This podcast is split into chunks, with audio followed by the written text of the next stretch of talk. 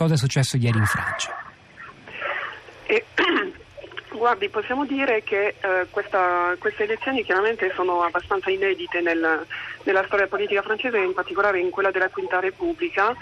E, ehm, sicuramente anche diciamo, rispondendo un po' alle domande degli, degli ascoltatori ehm, possiamo dire che Macron è stato il presidente men, bene eletto di tutti i presidenti della, della, Quinta Repubblica perché è vero che non è riuscito diciamo così, a creare un consenso ampio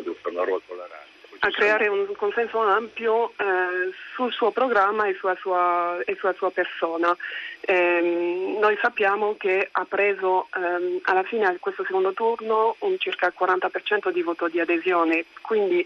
non, eh, i francesi l'hanno più votato per evitare che eh, sia eletta la Le Pen piuttosto che per il suo programma. Detto ciò, diciamo così, questo fronte repubblicano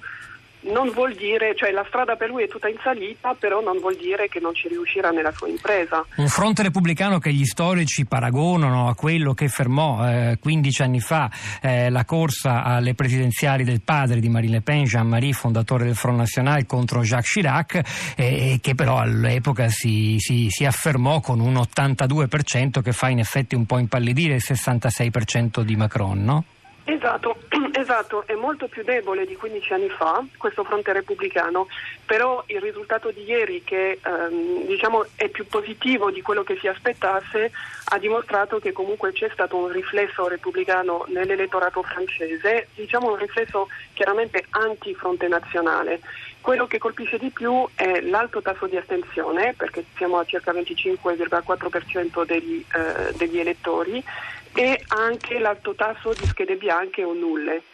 Cioè, questi due dati ci fanno capire che un terzo dei francesi al secondo turno ha deciso di non scegliere uno dei due candidati. Veniamo da un'esperienza fallimentare, eh, chiamiamola così, della socialdemocrazia al potere con, con, Hollande, che forse non è stato in grado di rispondere a quei problemi sociali che hanno in realtà alimentato il gran malcontento che forse è alla base dei voti per, per Marine Le Pen. E Macron, che ha fatto parte di quell'esperienza di governo come ministro dell'economia, è in fondo una delle anime anche della contestatissima Loi Travail, la legge sul lavoro. Eh, chissà quanti ieri tra coloro che festeggiavano per la vittoria di Macron erano stati anche in piazza contro in fondo la sua riforma del lavoro. Come si comporterà? In quel governo là era un eretico, ne è uscito, era molto critico, ma che, che cosa ci possiamo aspettare? Sappiamo per esempio che in materia di lavoro, appunto lo ricorda anche il programma economico sintetizzato da, eh, da Formiche, ha, ha intenzione di introdurre ulteriori ulteriore flessibilità nel mercato, no? portando quindi avanti la loi travail con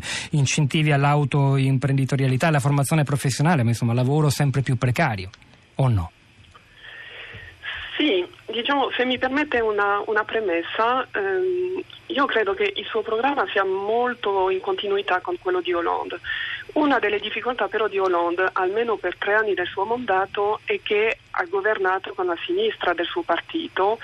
che eh, appunto per tre anni ha cercato di bloccare questo andamento diciamo così, della politica economica che invece voleva attuare Hollande.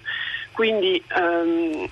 diciamo, è in continuità, però l'obiettivo suo credo è di non avere gli ostacoli che invece ha avuto Hollande durante il suo mandato.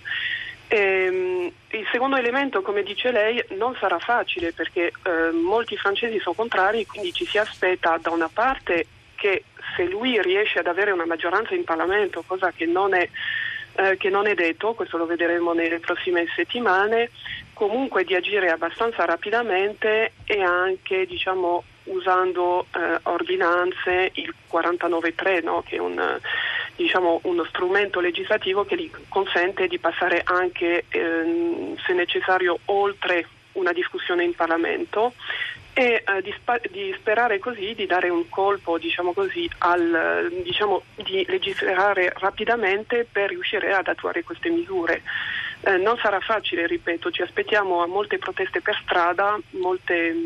mol- molte mobilitazioni diciamo così, eh, contro appunto un sistema che come dice lei dovrebbe portare eh, a un po' più di preca- precariato nel mercato del lavoro.